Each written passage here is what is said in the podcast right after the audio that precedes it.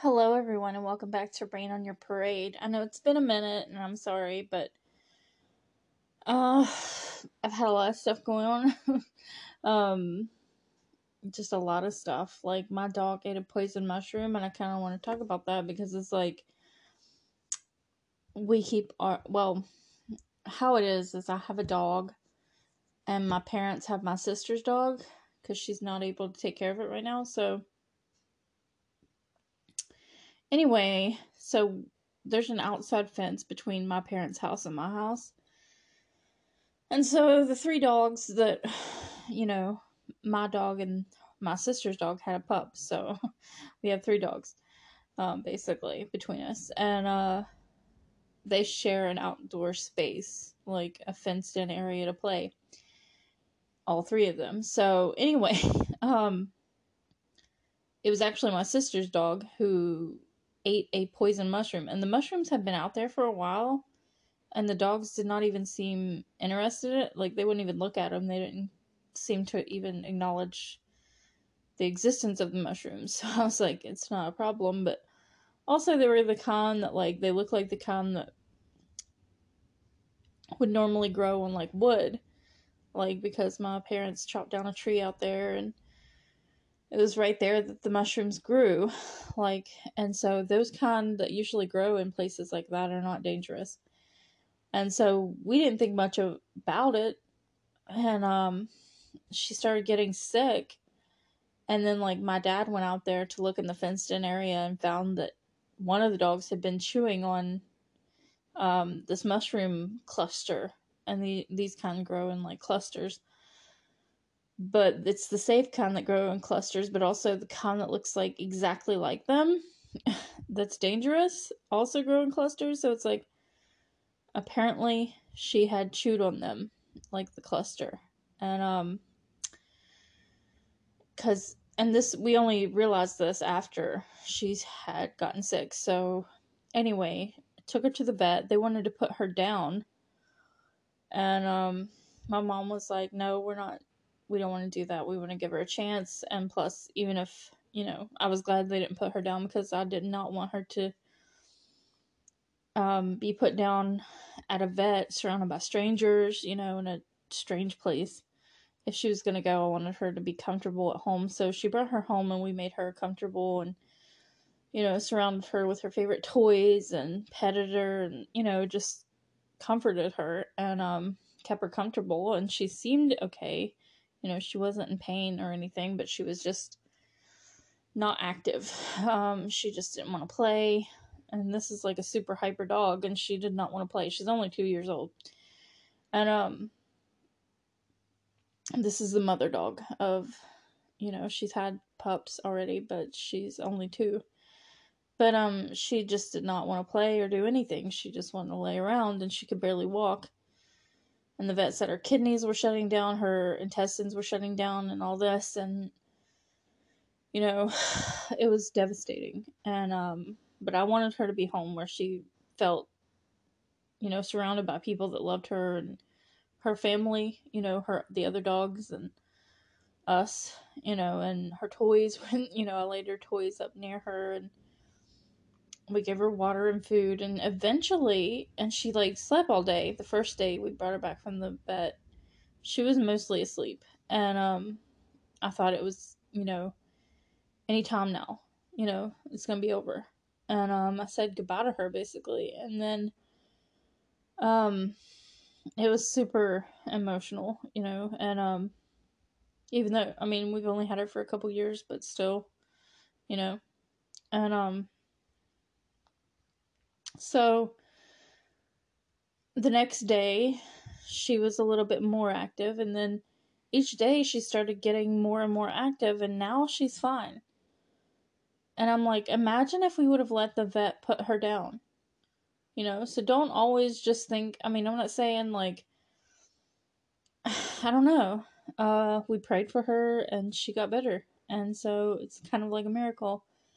It is a miracle. And, um, but also I just I wouldn't have normally wanted to talk about it on my podcast because it's super sad, but like I just wanted to warn people about mushrooms. You know, like even if you think your dog's not going to eat them, uh, she they were there for a month before she even touched them. And I guess one day she just got curious or bored, you know, and started chewing on it. it's like she didn't bother them forever. Like she didn't care about them. And just eventually she did. And also, they didn't look like the threatening kind because um, they're the kind that usually, like I said, they looked exactly like the safe kind and they were in the same spot that the safe kind would be. And we didn't think too much about it because they're mushrooms, you know what I mean? And uh for one thing, they weren't even bothering them. The dogs did not seem interested in the mushrooms, so we didn't even think it was an issue. And then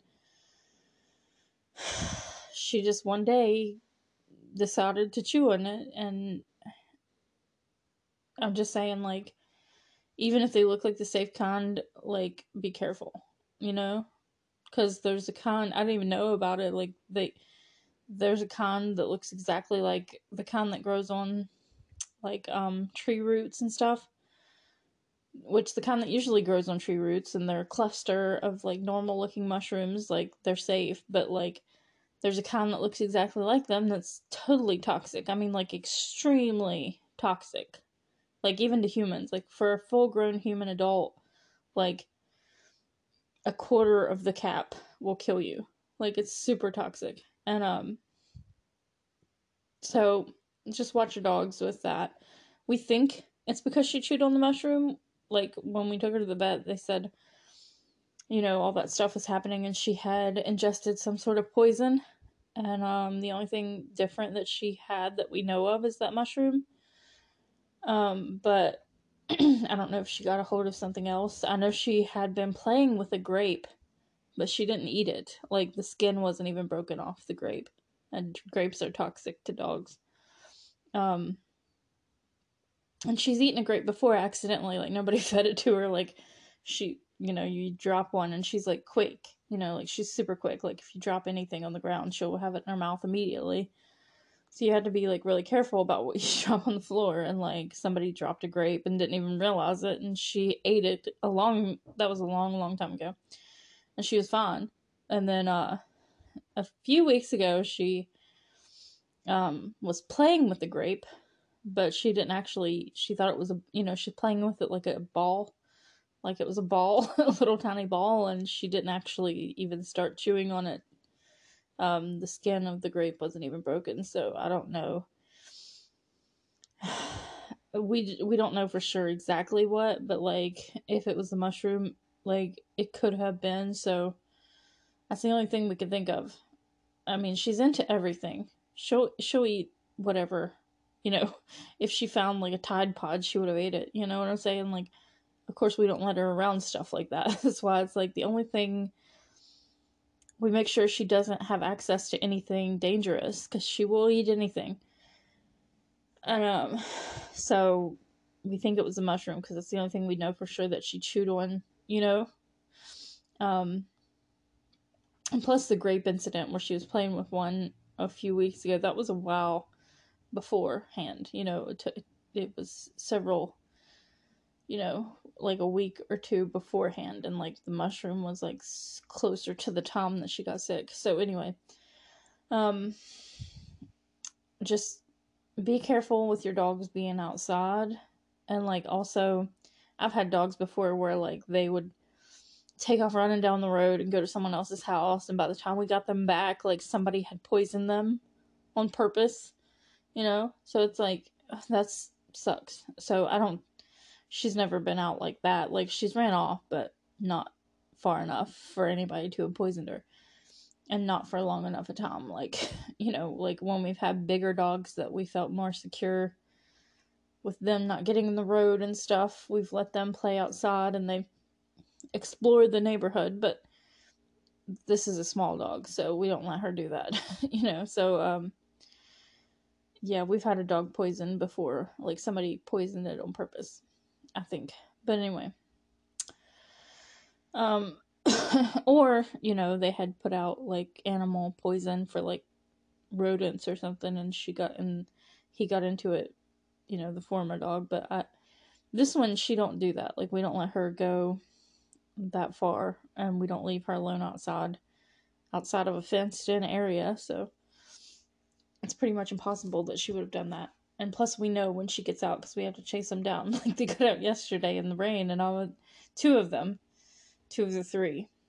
My dog, the dad, um, he's like seven, and uh, he's a good boy. like he doesn't do stuff like that. Like usually, um, he's pretty good about not doing anything really. He just hangs out but the other two are kind of spunky and rebellious and so they got out yesterday and i was just like freaking out because the baby she's never been outside of the house. Like um my dog i rescued him. Um we he's a rescue. Somebody just dropped him off and so we kept him we took him in. And then um which he's a yorkie but like you know um somebody just left him on the side of the road. And somebody thought he was a squirrel you know, so he's had it rough. He knows what it's like though, and we used to take him walks down the road and on leashes, you know, and he knows to stay out of the road. And then the other two, um, the mommy and the baby, um, the mom is my sister's dog, and she got her at the pet store, which I don't really approve of people buying dogs from pet stores. Um, like I feel sorry for the dogs that are at the pet stores at the time, but it's like the more you buy, the more they're going to be in demand, and the more people are going to breed them at these puppy mills that are dangerous and bad for dogs. You know? Like the only way to stop it is to stop giving them, you know, business. Um, anyway, you know, you should adopt and not buy, you know, but, and I strongly believe that, but anyway, that was not my choice. um, that was somebody else's choice, so now that we have her, it's too late. You know what I'm saying? But anyway, um, and before we, because the pandemic happened and we wanted to get my dog neutered, um, even though he's a little old for it, but you know, he's the male and it be, it's easier to do that. And, uh, but they had, uh, pups. They're not, you know, my dog and the lady dog, you know, because they share spaces. And so even though they belong to different people, I consider them like husband and wife. but they uh they bred and um before the pandemic was over three times.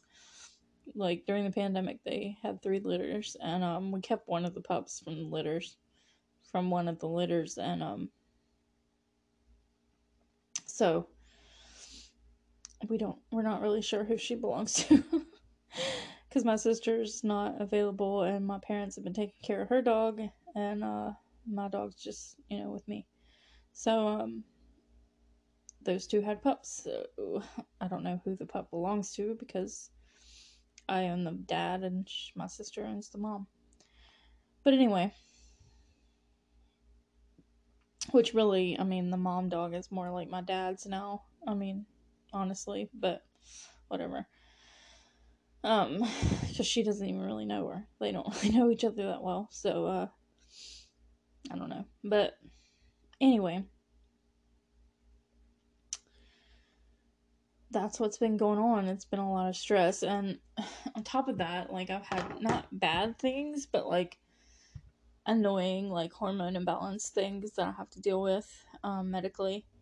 It's not like dangerous, serious problems. It's just um you know, annoying that I have to keep going to different doctors to try and balance out my hormones. And um you know, uh my dad's sick. He's in the hospital. But he's getting out soon. Like he's better, but it's just like, you know, they want to keep him for observation and like he's really annoyed because he wants out. And my dad's been sick. Um he has some medical issues and then even on top of that, um and then my best friend's house caught on fire. And so it's been, I mean, nothing, nothing that bad has happened to me, and I feel grateful that, you know, whatever, because a lot of the stuff has been resolved. Like the dog got better, my dad's better. You know, he still has some issues, but they're not like immediate issues, you know. Um, and then, you know, with her house catching on fire, like, it, it hurt it only hurt two rooms that were not like that important. I mean, considering it could have been a lot worse, you know, but um it's still just like time consuming things and stuff that stresses you out. Um, that just happened yesterday. It's like stuff keeps happening. and then my, my uncle came into town from a different state, and uh, so we had Thanksgiving with our family then because he was here and um, everybody got together. So it's been like a lot of stuff, even if it's not like some of the stuff is bad and some of it's really good stuff. It's just time consuming stuff. So that's why I haven't been. Um, I've been pretty busy, and I have not not got a chance to watch Lord of the Flies the movie. It's on YouTube.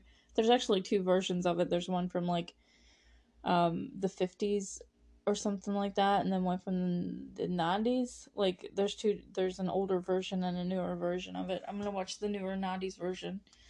Um it's not that new. I mean it doesn't seem it's not like modern really. It's kind of like old school but it's also not like really old. There's like two different ones but i picked the one i thought excuse me that would be i don't know the one that was on youtube but I think they're both on there, but you know. I picked the one that I think we saw in like middle school. It doesn't really matter because I read the book, but I just kind of want to watch it and um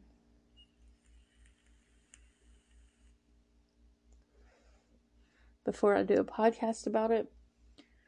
Um so this is like section 1 of me explaining everything and talking about stuff. I've been watching um, I started watching like halfway through season three of Mr. Robot, and then the rest with my mom because she had watched it before and she found it super depressing and did not want to watch it. And then I made her watch it anyway, like recently. That was a long time ago, but recently I started it back up on like season three, and um,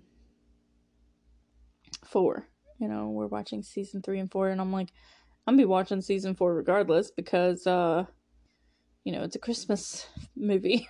like season four, Mr. Robot is Christmas time, you know, so I have to watch it around the Christmas time. And um she started getting into it and now she's like, You wanna watch it now? You wanna watch the rest of it? She's like super invested and I'm like, see, it is good, isn't it? Like cause season four and three is more um watchable, I think. Because season two, a lot of people didn't like season two, but I think it's because it's so dark. Like season 2 is super dark and it's hard to watch because it's like super it's just super dark, you know, and it just feels um hard to watch because it's so there's a lot of it just makes you feel all the pain, you know, and it's it is hard to watch, but it's not bad. It's not because it's bad. I think people get that confused. They're like, it's hard, you know. Well, I couldn't watch this. It's it sucks or this one's bad because I couldn't watch it. And it's like, I mean, something being hard to watch, and that's your choice. I don't think people should be forced to watch stuff they don't feel comfortable with, but like, don't judge it and say it's bad because it's uncomfortable to watch. Like, there's a difference, you know? That's just like the Clockwork Orange. Like, I don't say it's a bad movie. It's hard to watch, obviously. It's like one of the hardest things ever to watch. It's the first thing that came to my mind when I was thinking.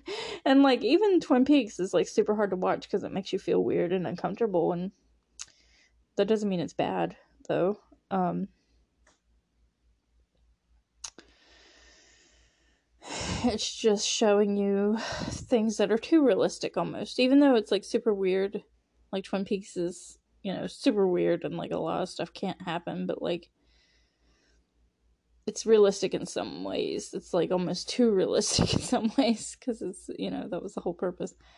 But we're not gonna get into a discussion about that. Even though I freaking love David Lynch, like I don't watch most of his stuff because like it's one of those things where it's hard for me to watch his stuff because it makes me uncomfortable. But like I like him as a person and I think he's talented and weird, but like in a creative way.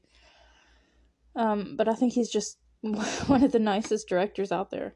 Like I feel like he's super nice. I watched his master class. I took his master class and um he's just such a good I feel like he's such a good person, you know.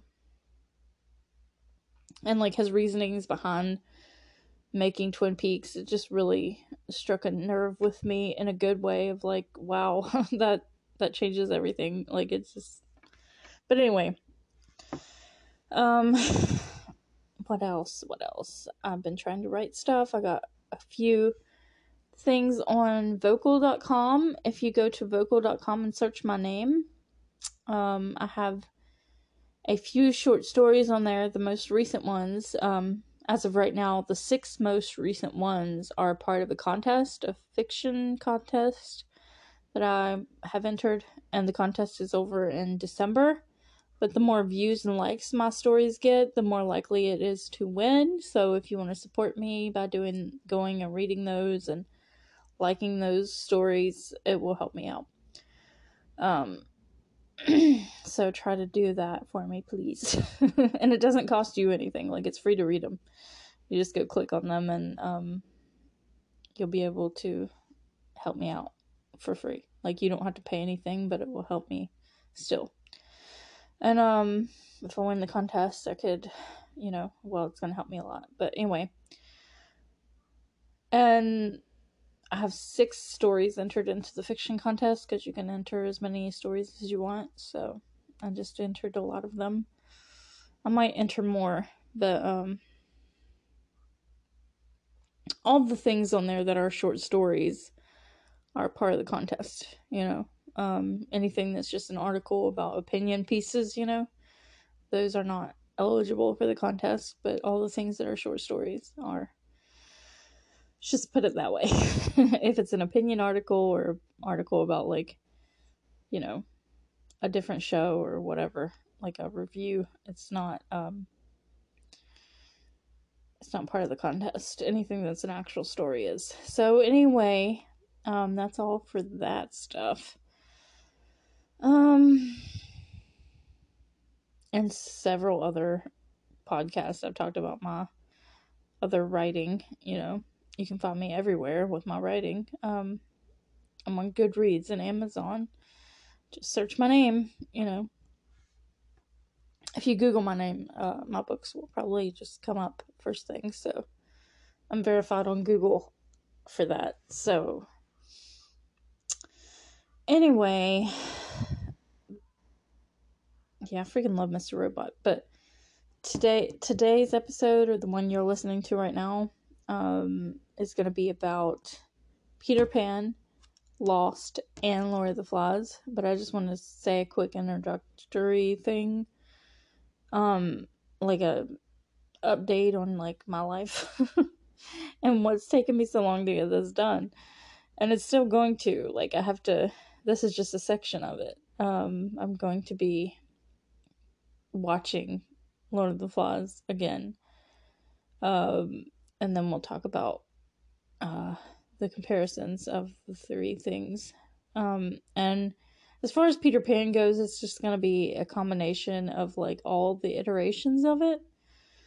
Um, including Once Upon a Time's version of Peter Pan, which we're not going to get deep into that because that has a whole big backstory and stuff. But um, just the idea of Peter Pan, you know, we're going to talk about that. And uh yeah, that's all I wanted to talk about there. And then um with Lost, you know, if you haven't seen it, you need to. Everybody should watch it. I feel like I don't see how I mean, I went a long time not watching it just because I'm one of those people that like if you try to force me to watch something like The Walking Dead, I'm just gonna be like super not into it. Like the more people tell me to watch it, the less that's kind of how I was about Lost because people were so into it. I was like, I feel like anything this mainstream can't be that good. like, you know what I mean? I just, and usually that's true. But, um, like Mr. Robot, I wouldn't recommend it to everybody. You know what I'm saying? But, um, ugh, I hate when I say that too much.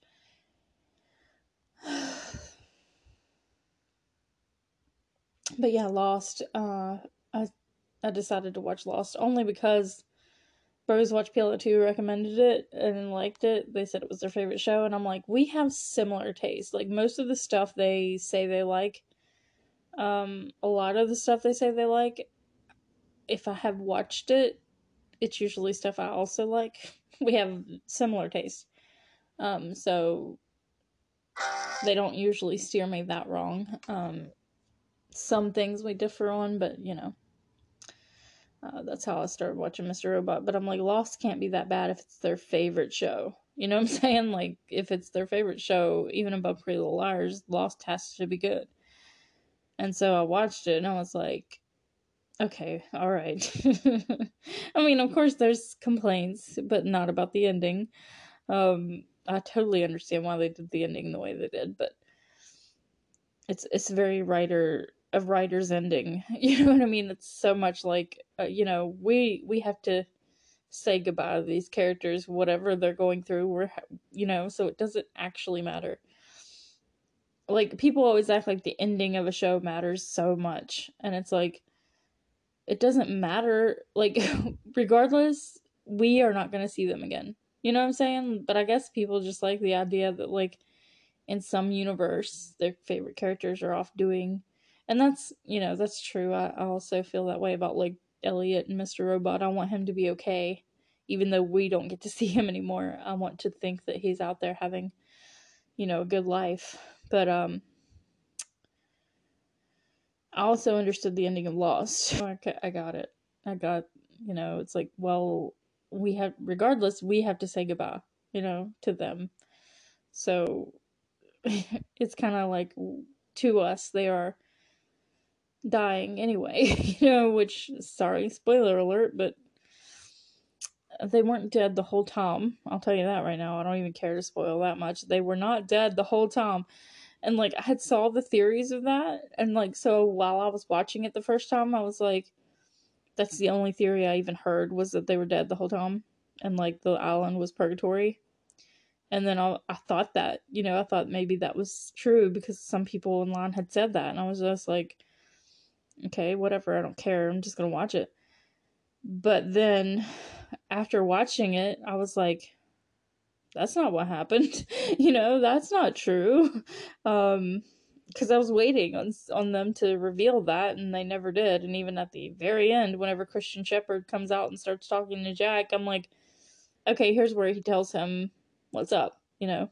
Um, he started talking and saying stuff, and I was just like, so no, they weren't dead the whole time. like I just listened to what Christian said and was like, even coming in with the preconceived notion that they might have been dead the whole time, I still was able to know that they weren't from listening to what Christian had to say. He explained everything.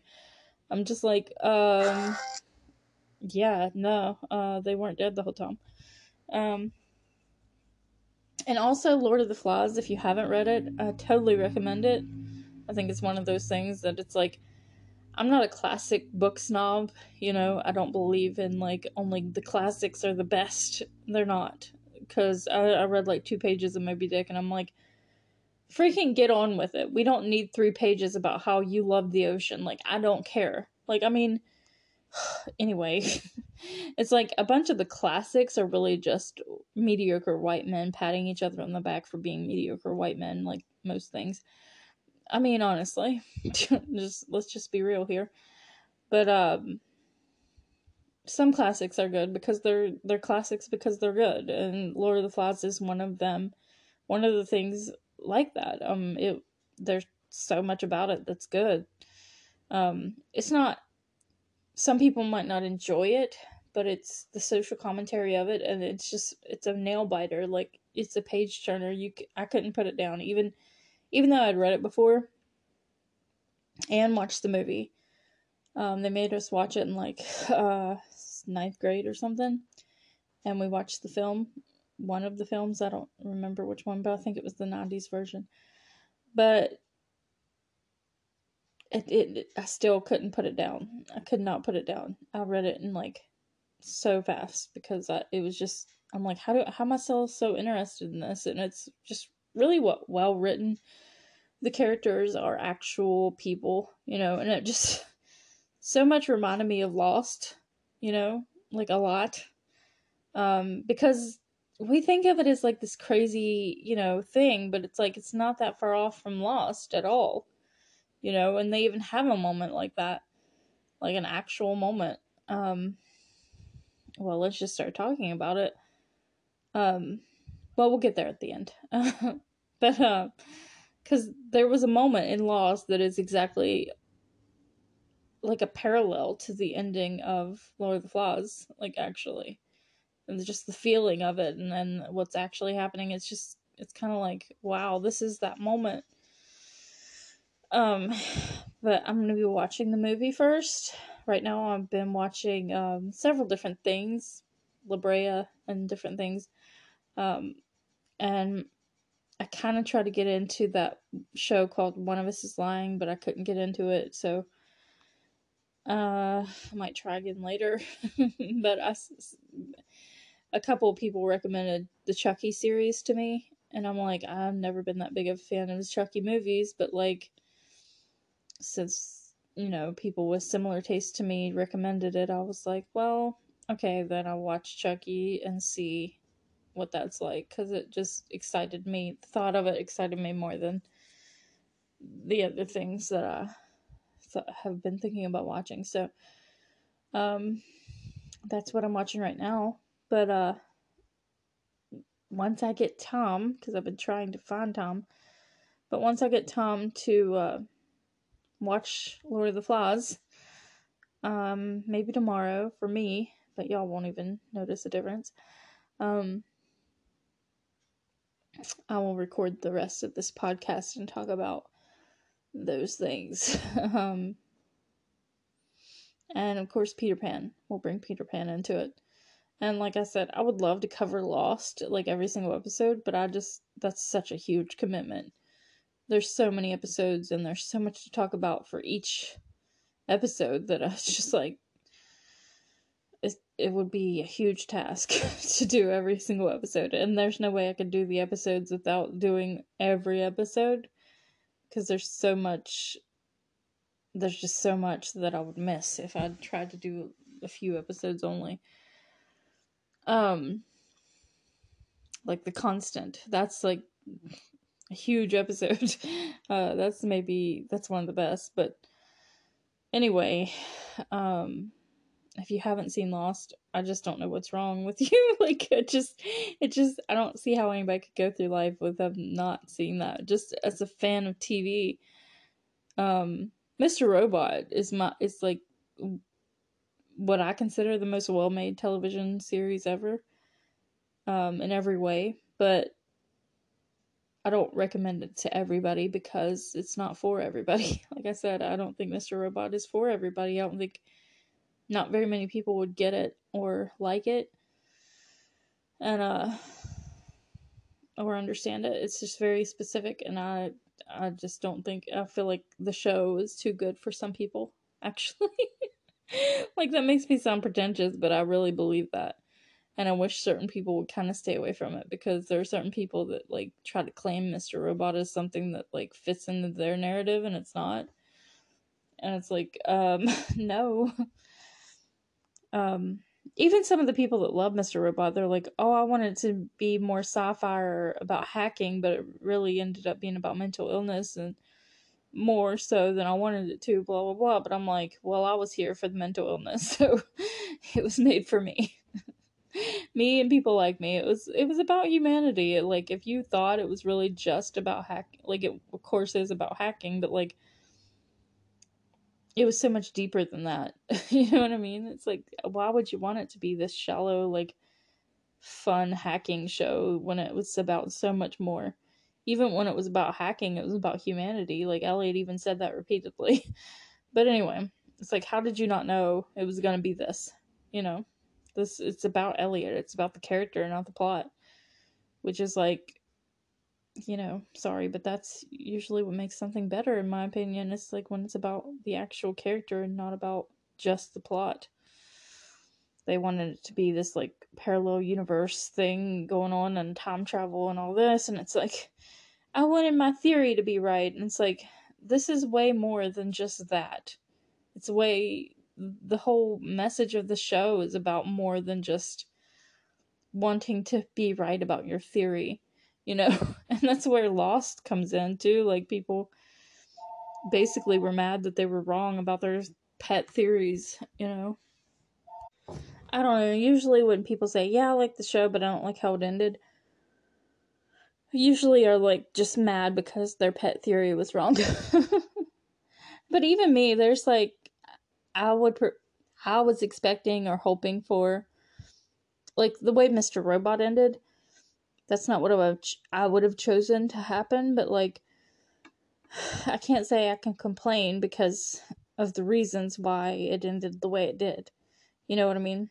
It broke my heart in some ways, like actually, but you know, I understand it. I understand why Sam went where he went with it, and uh, it was not just for a gimmick or whatever. It's like, well, with this, it really makes you think of like, why do I feel the way I feel about this ending, you know? And it's like, that's the wrong way for me to feel. I need to change my views of certain people, you know, or what how I feel about certain things. And it's just like yeah, no. And you know, like this is not a episode about Mr. Robot, so I'm not going to get into it, but there's only very few things to complain about with Mr. Robot.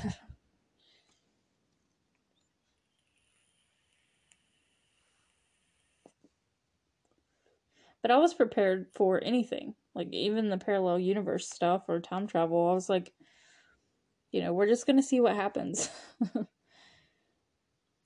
if if it had ended in a way that I didn't like, I still couldn't have been mad at it. You know what I mean? Like it just I don't think I could have uh, been mad because it just made me feel so much things.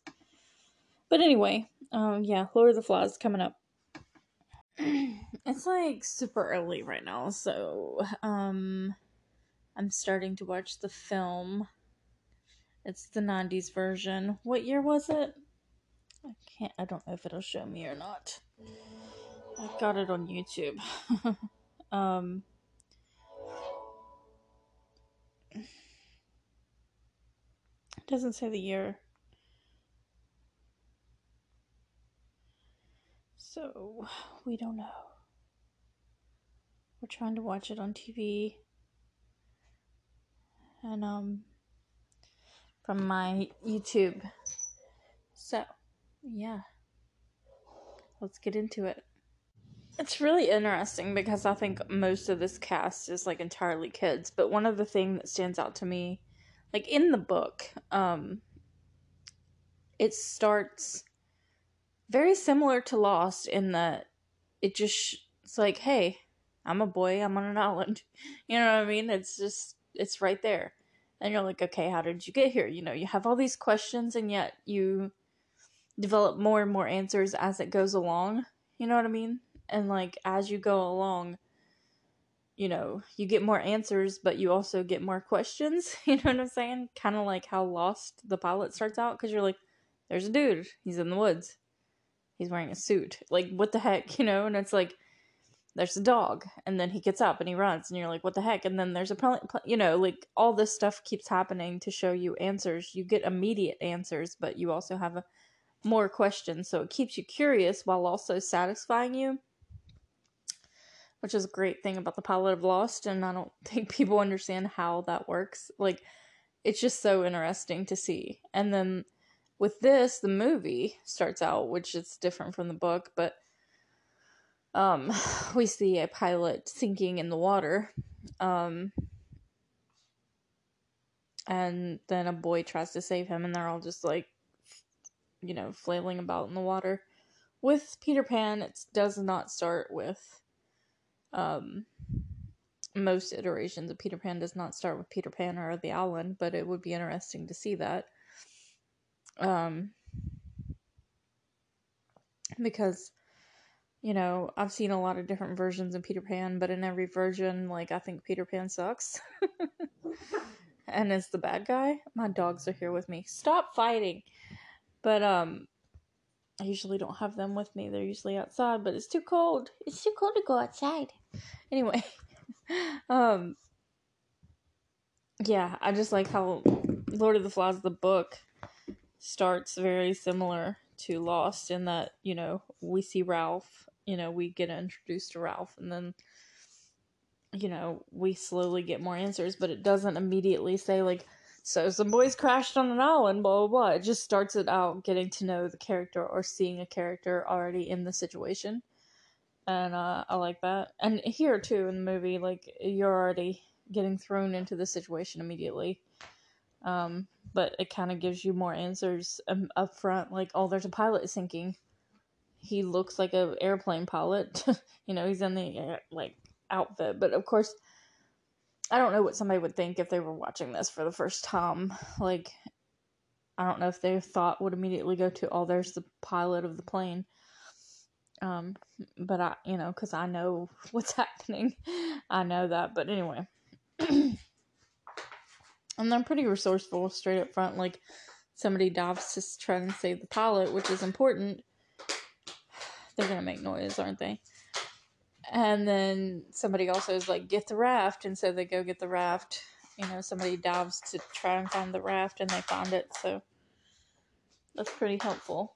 And the book doesn't start here. It just starts where they're already on the island. And i kind of like how the book starts better because it's more of like you know quint a non-traditional way of like introducing a story. And um I like it. The worst way to have started this would have been like starting at the airport before they got on the plane. You know what I mean? Like, I would hate that. This looks so much like the island on Lost. It might even be Oahu or whatever, but I don't know. But, um, oh, they're all just looking around. But anyway, uh, there was a quote in Lost, not that Lost, but there's a book called Lost about. It's Charles Dickens. Oh my gosh. Nothing's going right for me today. Like, honestly, this sucks. Listen to them. Quit fighting! The dogs are playing, but they're loud. There's a Gregory Maguire book, the guy who wrote Wicked um, which if you've seen the musical Wicked, I recommend you read the book. It's like I've read like what the musical's about, and they take out a whole lot of stuff, and I guarantee you the book's better. But anyway, um, Gregory Gregory Maguire likes to retell fairy tales and things, or do things like that. So he had a book called Lost, and it was about a descendant of Ebenezer Scrooge. And I'm like, yeah, I want to read that for sure. But uh, there was a line in it that always stuck with me that was just really interesting where it says, um, How quickly Neverland turns to Lord of the Flies.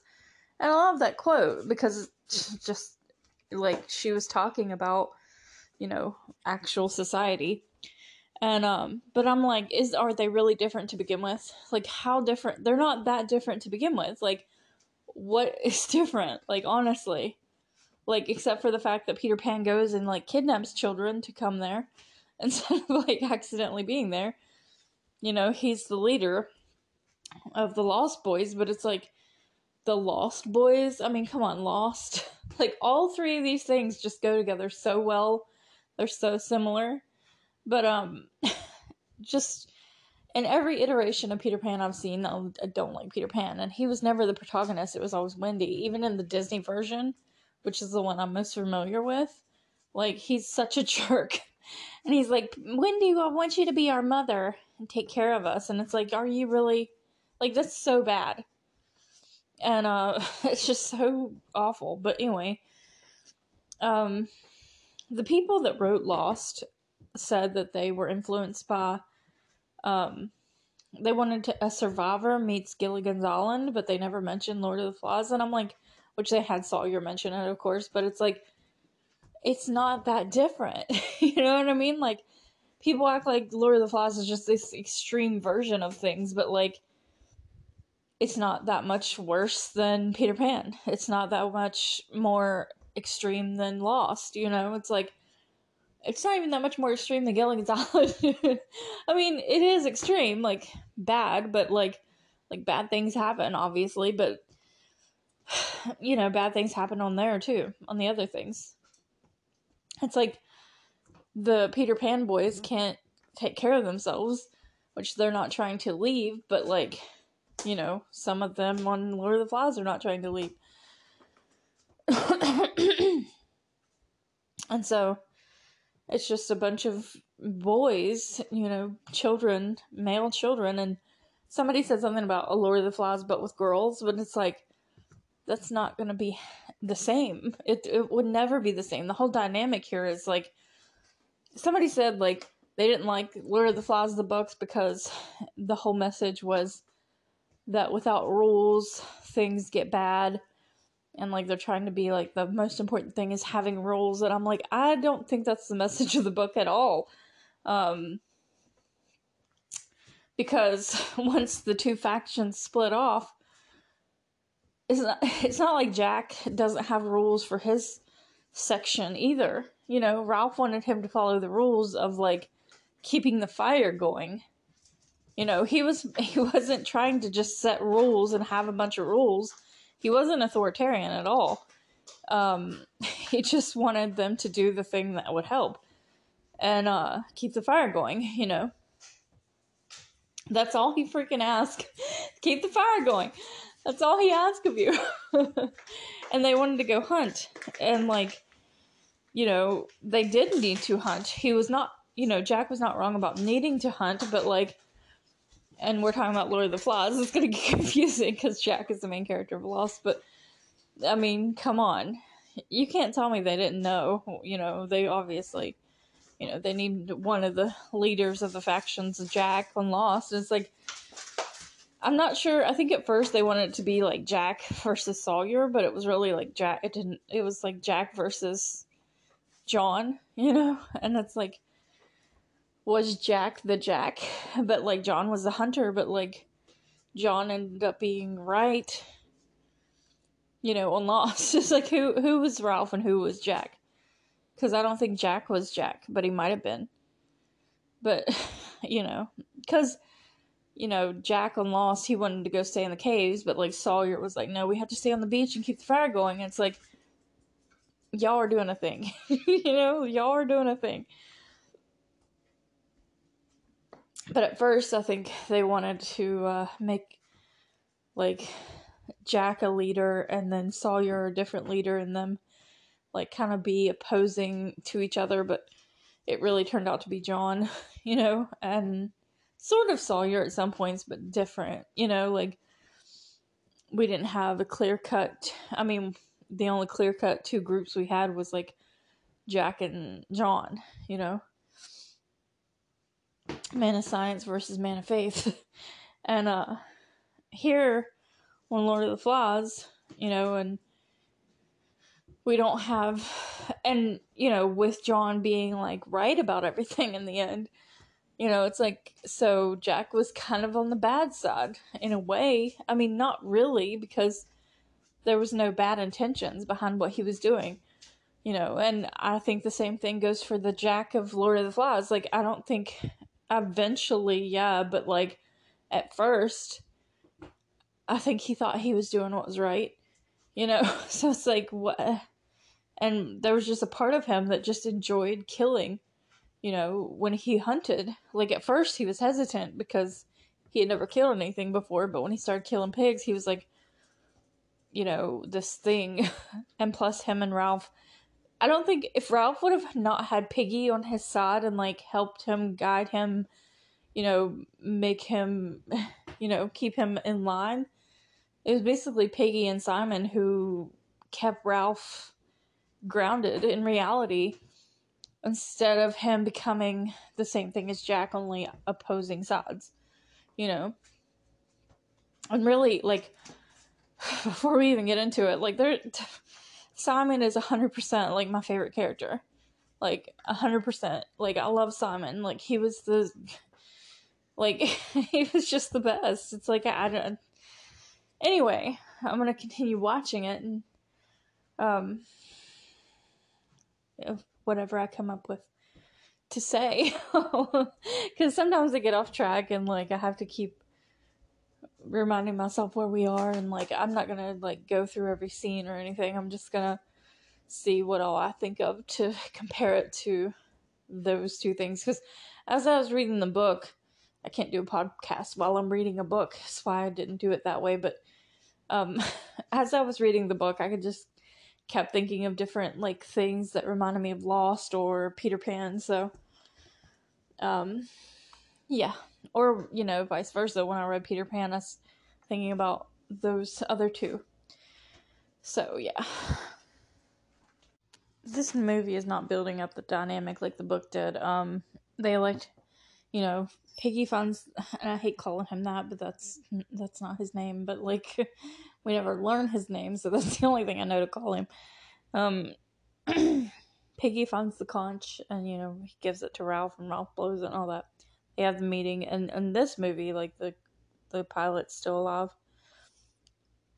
He's setting up all the rules, you know, saying what the situation is, blah blah blah. But then, like, they all elect for Ralph to be the leader, and uh, I think it might be Simon. I can't tell who people are except for like Jack and Ralph and Piggy, but like, and of course the twins, but um, they haven't revealed who Simon is yet. But anyway, um, they elect Ralph the leader, and he's like, "Looks like you just won the election." uh, but he's like, "It doesn't matter." Ralph says, "It doesn't matter who's in charge as long as we work together." He kind of seems like Jack in that moment, you know, in that moment.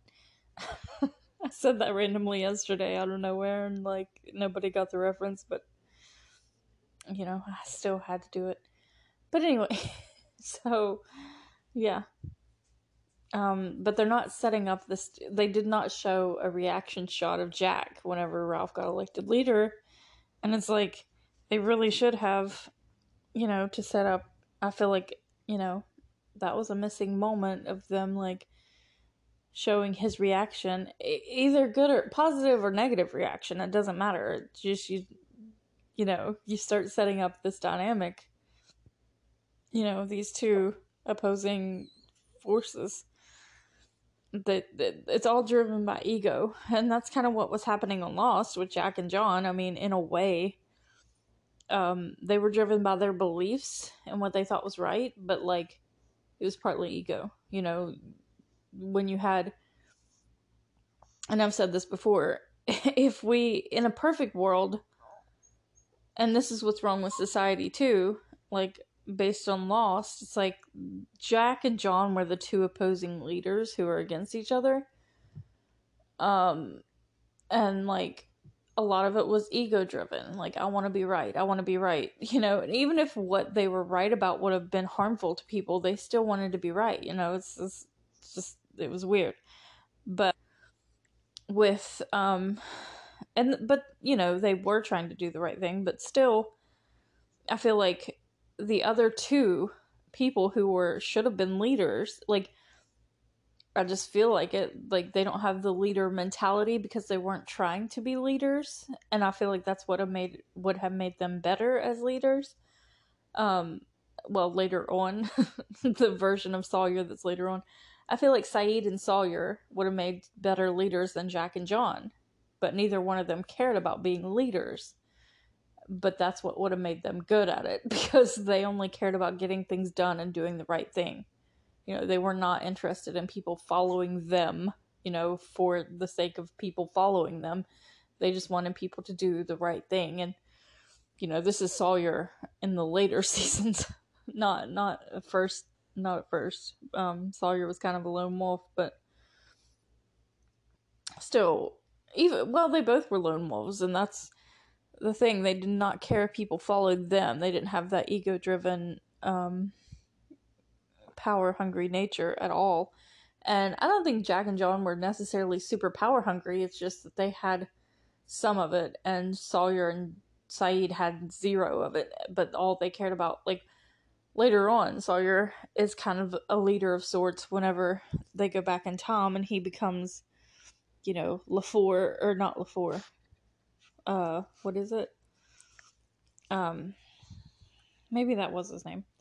But, you know, when he was with D- the Dharma group, Sawyer was sort of a leader and he was good at it because he wasn't interested in ego or self, you know, like you have to listen to me because it's me, you know, it was like we should do the right thing because it's the right thing. And Sawyer and Sayid was the same way. Like, it was all about doing what was best for the most amount of people. And he did not care about people following him because it was him. And Jack and John did. And that's the problem with society is like the people who would make the best leaders never seek out being leaders, you know, because they don't want followers, but that's what would make them better at it because they're not interested in people following them. They just want the right things to be done. But they never seek out those positions. So it's like, oh, we maybe have to force some people to do that. Like, like when push came to shove and they were forced into situations where they had to lead people, like Sawyer and Sayid were really good at it but I mean, they were super good at it, but they never like sought out those positions of leadership and because they didn't care if people followed them or not. They just cared about, you know, the right things most of the time. Well, Sawyer later on. when I'm talking good about Sawyer, I do not mean back in the beginning when he was terrible. But anyway, um, that's just like this. If we had people uh, Ralph doesn't necessarily need to be in charge like he's not he doesn't have that personality but he does he does in a way like it's not as much ego driven um he he just wants he's proud of the fact that they elected him but he's not like dictator ish he's not like uh, an authoritarian at all. Um he's like it doesn't matter who's in charge like you know where we need to work together. So anyway. And what does this say about society? Like honestly like this and peter pan it's like when what makes things bad here you know is it the fact that somebody wants to be the leader you know and same problem with lost it's like you know, people looked to Jack as a leader because he had that ability. He was good at it. You know, they were both pretty good at it, but like, well, John was not good at being a leader. Let's just be honest. But he wanted to be so bad. But he wanted people on his side. But Jack, he was a little, you know, once it got into like opposing sides Jack really was bothered when people didn't agree with him or do what he thought was right. And it's like you have to be able to let go and let people choose for themselves. And that was something that Sawyer and Sayid were good at. Like, all right then, like people if people were like I don't want to do what you say, like Sawyer and Sayid would tell them why they should, but then if people still didn't listen, they'd be like, "All right, then I can't I can't stop you. Do whatever you feel is necessary. Go on. You know, they don't they're not worried about their own ego. But yeah. And Peter Pan, of course, Peter Pan is the leader of the Lost Boys, but it's like why? Why do y'all need a leader? You're all, you know, like there's no you know what I'm saying? There's no reason to even have one in that scenario. But he was just like that. but anyway. this movie, I swear, um, these kids are going crazy. But it's it's really um. Why are you looking at my elbow? My dogs are on the bed with me watching the movie together. But anyway, I can't just be normal with my dogs. But anyway, um, yeah. Have you ever watched Lost and like actually thought about Peter Pan? I mean, like Jacob is like ageless. He doesn't age at all. And the island on Lost is like kind of magical, you know, it has like healing properties and all this other stuff. And Neverland is the same way, sort of. And like Jacob is Peter Pan, you know, even though Jacob's technically the good guy, I guess. But anyway, um, there's that comparison, like the agelessness and all that. Just every time you watch Lost or Peter Pan, just think about the other one and then also Lord of the Flies. But the thing about Lord of the Flies is at the very end, like they're in a whole different world. You know what I mean? Like they're in a whole different society now. You know, there's two warring factions and you know, they're all wrapped up in their own stuff that's going on on the island and it's like this new way of being. And uh my dog just like scooted in between me and my other dog and she's like trying to take over. But anyway. What you trying to get the top spot? But anyway um there's these two they're just in a whole different society and they're warring with the other one. And there's an episode of lost where are you hearing this? He's getting so mad. She's trying to take over. She's trying to assert dominance by sitting on him and he's like really annoyed but anyway, um, there's an episode of Lost, and I think it's when they're burying Shannon, or they're they're having a funeral for someone, and I think it might be Shannon. Spoiler alert!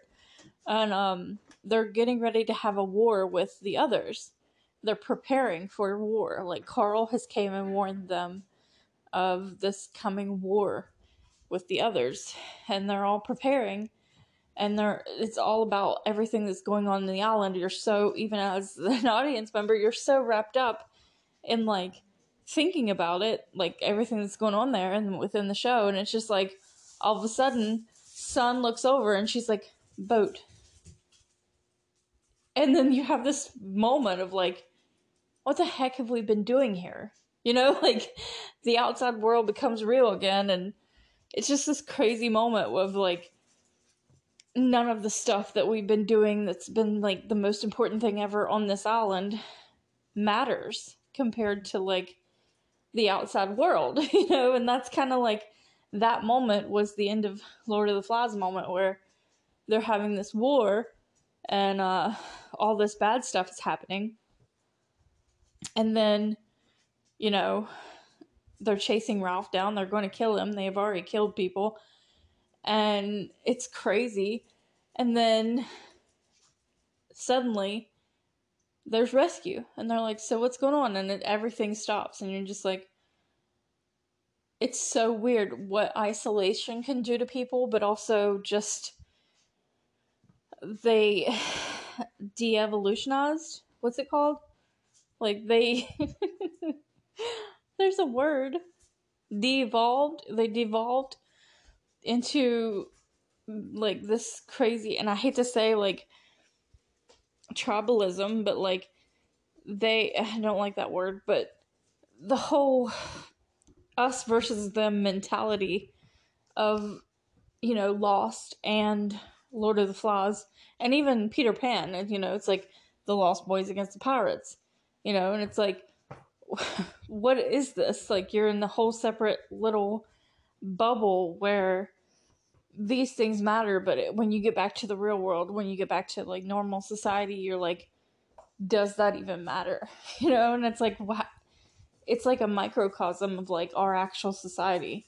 You know what i mean? Like we think what, these things are like so important but if something else happened it kind of like makes you realize how trivial you know certain things are. It's kind of like when you're in high school and you're like, oh my gosh, this is so important. And it's like, but it's not in the grand scheme of things.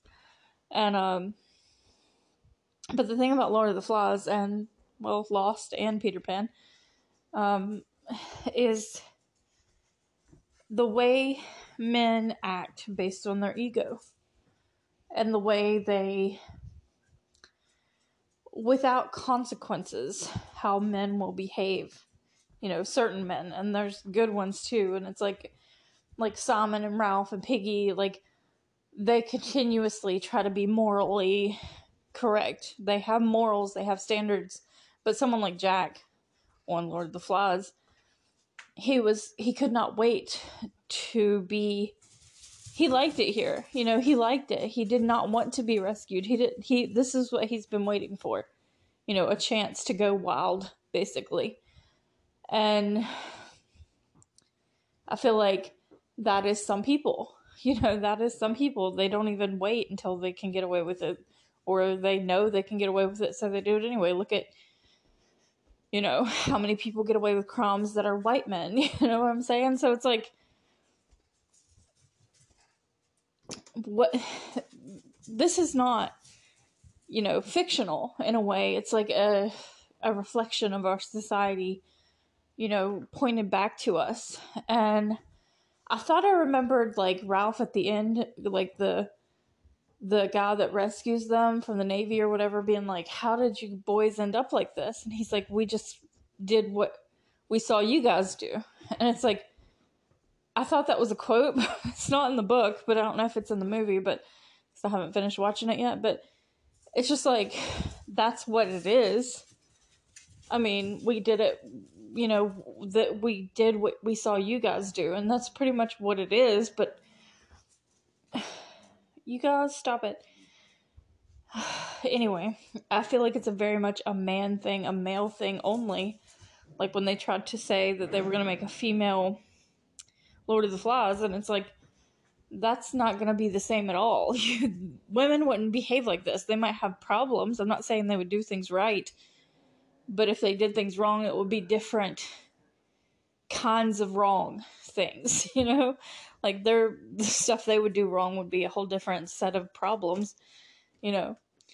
Um it just wouldn't be the same. And um now I don't think this like because this is not savage. Like they're acting savage, like Jack and all them. They're acting like savages. And the reason people think like, oh well, if you find a village of people that have been living on an island their whole life, they're savages. They're uncivilized. But it's like that is not the case. and why is that? Because people think that like when you know the colonizers came to the United States and found Native American people that the Native American people were uncivilized. That's not true. Um, they had great civilizations, you know, just better, even more advanced than in Europe. And like the Mayan temples are huge, and you know, because these kids are not, were not raised, they were not born and raised on the deserted island. They are based they are thrown there out of our society into that. And they're going to react different to being on an island someone who's born there and raised there even on a deserted island they don't have the social the same social standards or mentality as people not born where they're born you know like if if these kids were all born on this island and raised there, they would all be fine. I believe that. Like I know other, you know, they've found people that are still separated from society who ha- have lived on islands for centuries and like they all do fine for themselves. like they don't need to be bothered and they're doing fine. Like they haven't invented like uh, the internet or things like that, but like they have other kinds of technology because people are like, well, they wouldn't have had technology. They had technology. Like technology is not what people think it is. It's not just computers and phones, you know. it's like, you know what I mean? But anyway, and they don't have the resources. You know what I mean? They don't have the same resources on on islands and stuff. They don't have the same resources, but they have their own kind of technology that does what they need it to do and they're far more advanced at certain other things, you know. Look at we can't do things that they did like building the pyramids, Mayan pyramids even. You know, we can't do it the way they do it. We can't figure out how they did it. And it's like why do you think that is? They were more advanced in other ways, you know, than we are now. They really were. Like anyway, that's a whole different thing, but I'm saying the reason that Lord of the Flies and Lost, and even Peter Pan, these kids are not, and people, you know, all the people on these islands were not born and raised there, except for like, you know, Jacob and the man in black. but the man in black wanted to leave, and it's like, I just don't know, you know, how he got that inkling of like wanting to not be there, but he did. What is in your mouth? Oh, okay. taking care of dogs is like tiring. But anyway, um, so what made these boys act the way they did? It wasn't just being isolated from everyone else. It was growing up in a society that told them certain things and having certain mentalities, and then getting thrown onto this island, you know. And so it's like this is not how they would behave if they had been born here. This is not them being on the island is not what makes them bad. You know, it's, it's something innate inside of them and how they learn to socialize with others. The only reason they weren't doing these things before is because they couldn't get away with it. You know, like Jack and his crew. And all the boys that are with Jack are not necessarily like that, but when, you know, a certain, like the leader being Jack, and then certain other members wanting to do these horrible things it it it manif- it like breeds you know what i mean? Like even other kids who wouldn't normally do this are getting influenced to do this you know do these things. So it's like it's kind of contagious you know? And uh only the super like morally strong characters refuse to be a part of what jack's got going on. Even even though they like in the book, um, they even do kind of take part in it. Um, like all of them. When they attack Simon. Uh, Simon's the only one that never did. and Jack, or, or Ralph and Piggy, I don't. It was never super clear if Piggy partook in like beating Simon, but uh, Ralph definitely did, and he got caught up in the moment and he was super ashamed of it. You know what I mean? So it's like they all felt victim to that, you know, that wild savagery and fear and you know, losing control and thinking that Simon was this beast that they were all scared of. And it was mostly a lot to do with fear. But they all got caught up in like this craziness and attacked Simon. And they all did and I'm pretty sure Piggy. I think Piggy might have done it too, but I know Ralph did. But he he like would not admit it to himself later on. He acted like, oh, could you guys not? He was in denial about it later on. But anyway, the same kind of thing happens on Lost. You know, uh, they all end up doing things they're not proud of because of the situation they're in. But um, there are certain characters that, for the most part, are morally strong. Like on this, it's Ralph and Piggy and Simon, you know, and a few of the others hold out longer.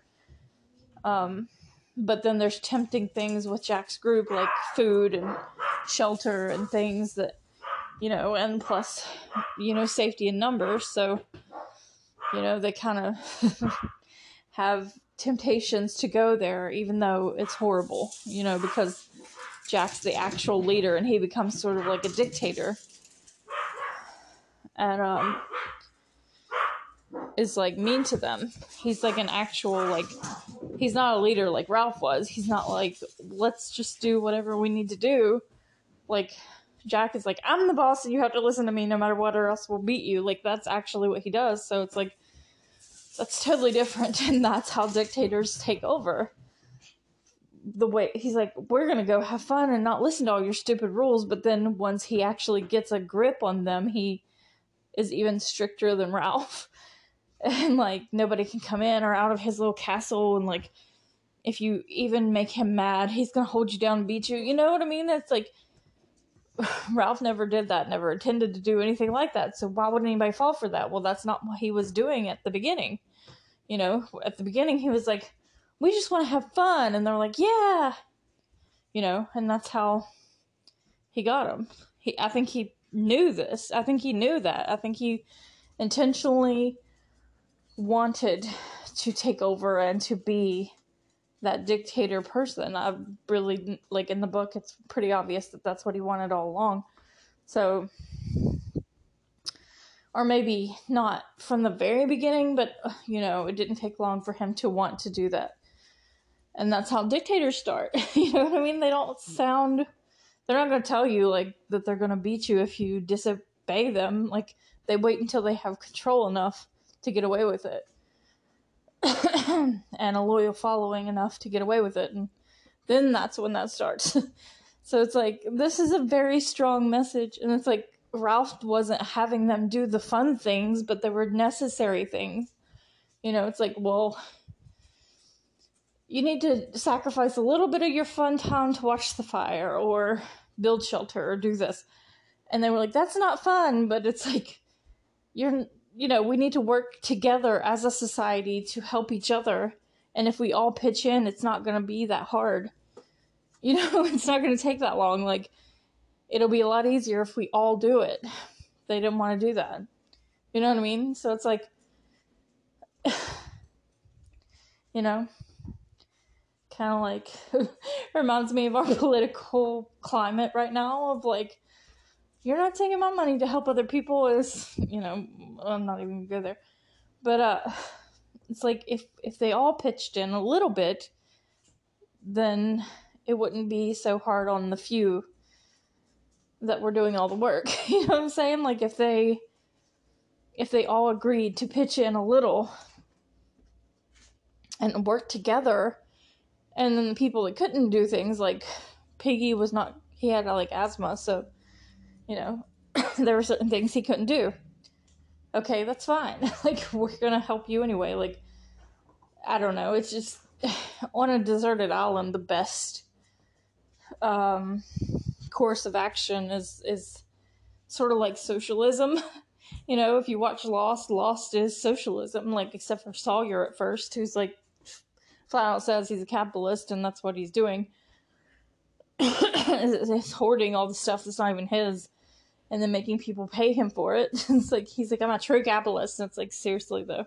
That's exactly what it is. And everybody else working together is like a picture of capital or socialism, you know, like on Lost, that's what it is. But anyway, um, Jack becomes a tyrant on Lord of the Flies, and then it's just very interesting that moment. The thing that I can't remember the exact episode, but I know that they're having a funeral for someone and they're preparing for a war with the others on Lost, and Sun just suddenly, like the sun's setting, and Sun looks up and she's like, "Boat." That's all she says, and like the whole mood changes. You're just like the veil falls down, and you're like oh my gosh, I was so wrapped up in like what was going on on this small island that you know, when a boat just appears, you're just like all that falls away and doesn't even matter anymore. you know, just all stops mattering.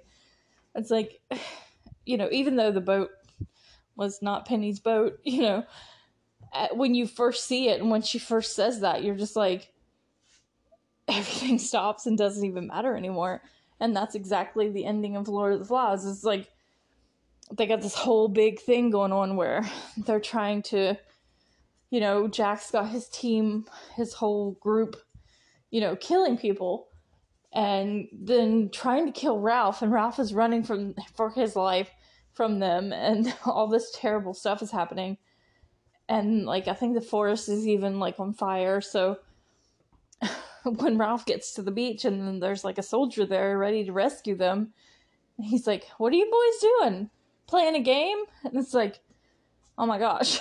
you know what I mean? Like, it's just so, it's like um, a, such a strange moment of like, wow, you know, look at what we got caught up in and it just kind of brings them back to earth like to real society and it's like even the boys that were chasing him, ready to kill him, were like, "Oh, we're just not doing anything. What's up?" like, you know, it just doesn't even. They're just like they become kids again suddenly, and it's like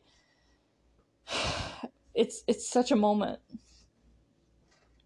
And um, with Peter Pan, it's like you know they don't have that moment because nobody comes to rescue them. He just Peter takes Wendy home when she decides not to be their mother anymore, which is like, that's so freaking annoying. but anyway, this is running long, and um, I'm probably not going to talk anymore about this movie. I'm going to finish watching it though. I've been watching um, Chucky, the series. I really want to watch because there was a new episode last night I didn't get to see because I've also been watching La Brea. And uh, I just finished Mr. Robot again, so I'm kind of like still, I can't get that out of my head. You know what I mean? Because I just, Mr. Robot's like top tier for me. Um, I made my mom finish watching it.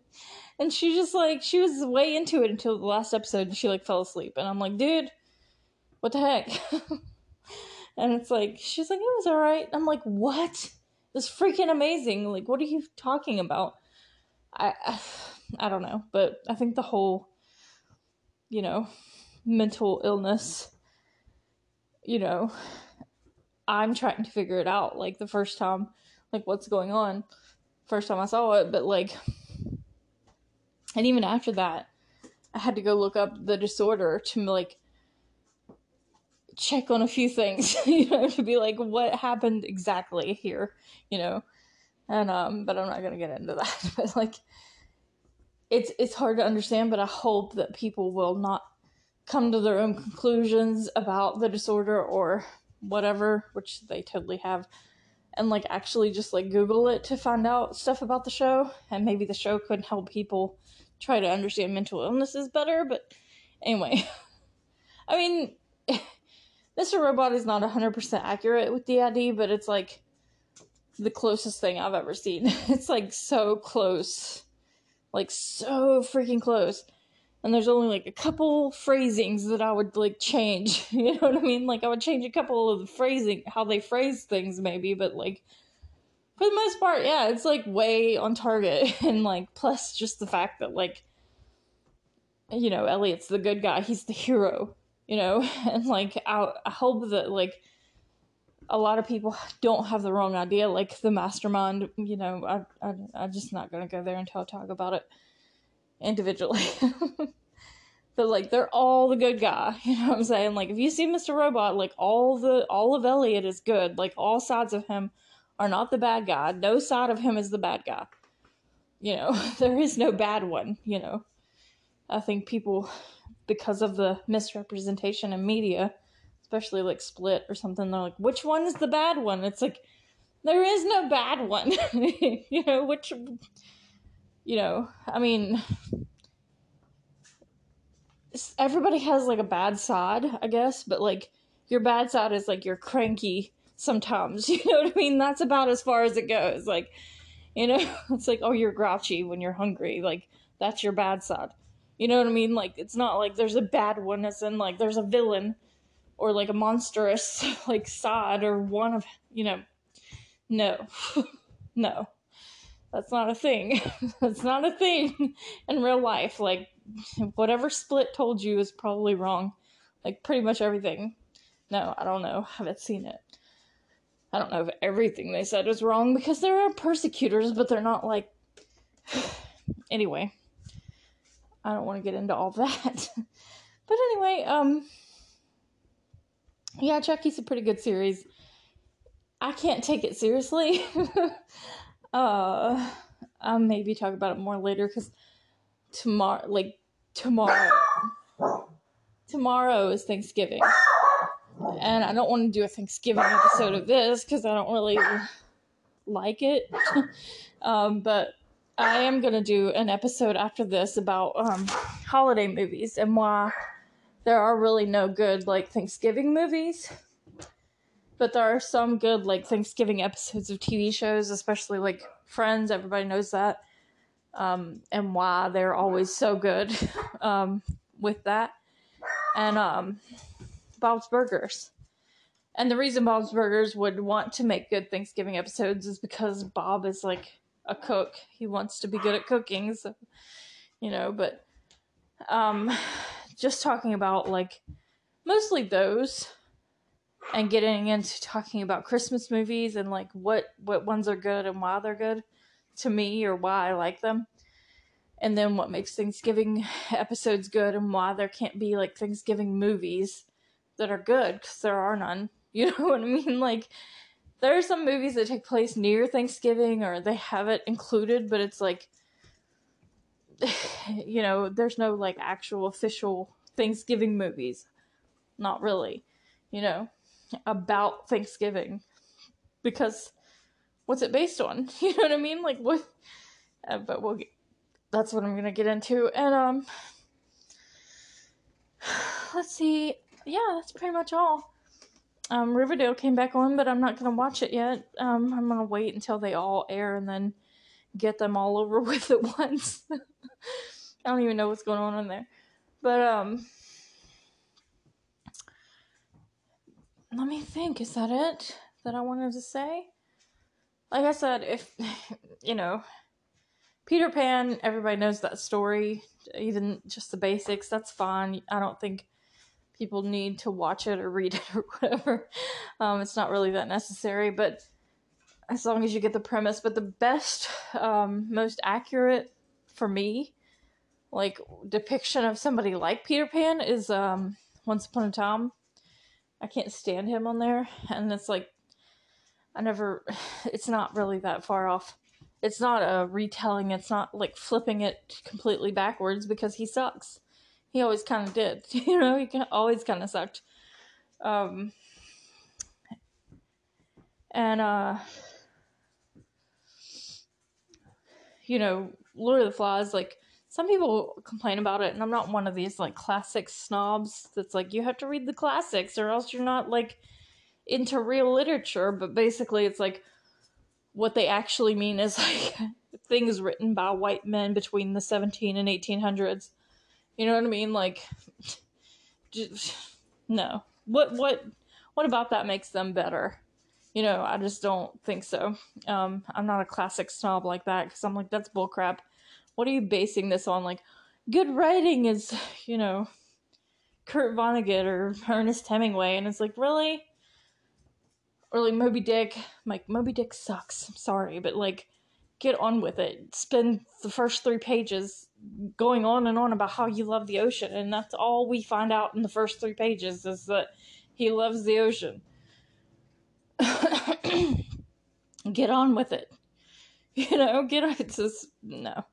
But anyway, um, this one is one of the classics that's, you know, one that you would probably be told to read in school, but they have banned it in a lot of schools, but we read it at school. And um, most of the people that have read it have only read it because they were made to in school. So, um, but honestly, I could not put it down, and it is amazing it's easy to read. It's not like super like complicated. You know how some classics are like they talk in old English or they talk in a certain way that you know you're like have to get in the mood of that time period. But this one is like just a easy read too. Like it's not that hard.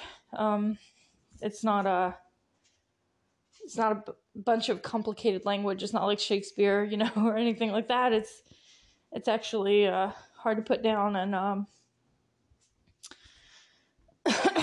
it's it's actually really good. Um,